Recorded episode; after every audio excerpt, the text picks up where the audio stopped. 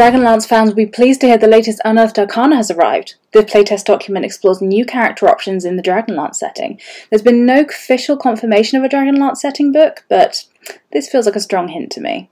Critical Role has released a preview of the book Critical Role Presents Call of Netherdeep. Hardcover books will be available March 15th in North America and 5th of April in Europe. The Nebula Award for Game Writing has announced its finalists and includes many role playing games this year, including Coyote and Crow, Grandma's Hand, and Thirsty Sword Lesbians. Winners will be announced on May 21st. There's been an update on the TSR slash Wizards of the Coast lawsuit. Uh, so, Wizards of the Coast have not only responded to the lawsuit filed against them, but have also countersued. The lawsuit's over the trademark to the name TSR itself, several graphic uh, logos for TSR, and also the name Star Frontiers. Full details and a history of the lawsuit can be found on enworld.org. And lastly, there's not one but two great charity bundles I want to tell you about.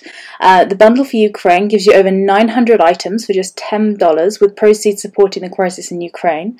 And the Trans Rights in Texas bundle gets you 493 tabletop RPG products for just $5, and the proceeds for that go to the Transgender Education Network of Texas. You can read more about all of these stories at enworld.org or hear more about them on Morrus's unofficial Tabletop RPG Talk podcast. I'm Jessica, and that was This Week in Tabletop RPG.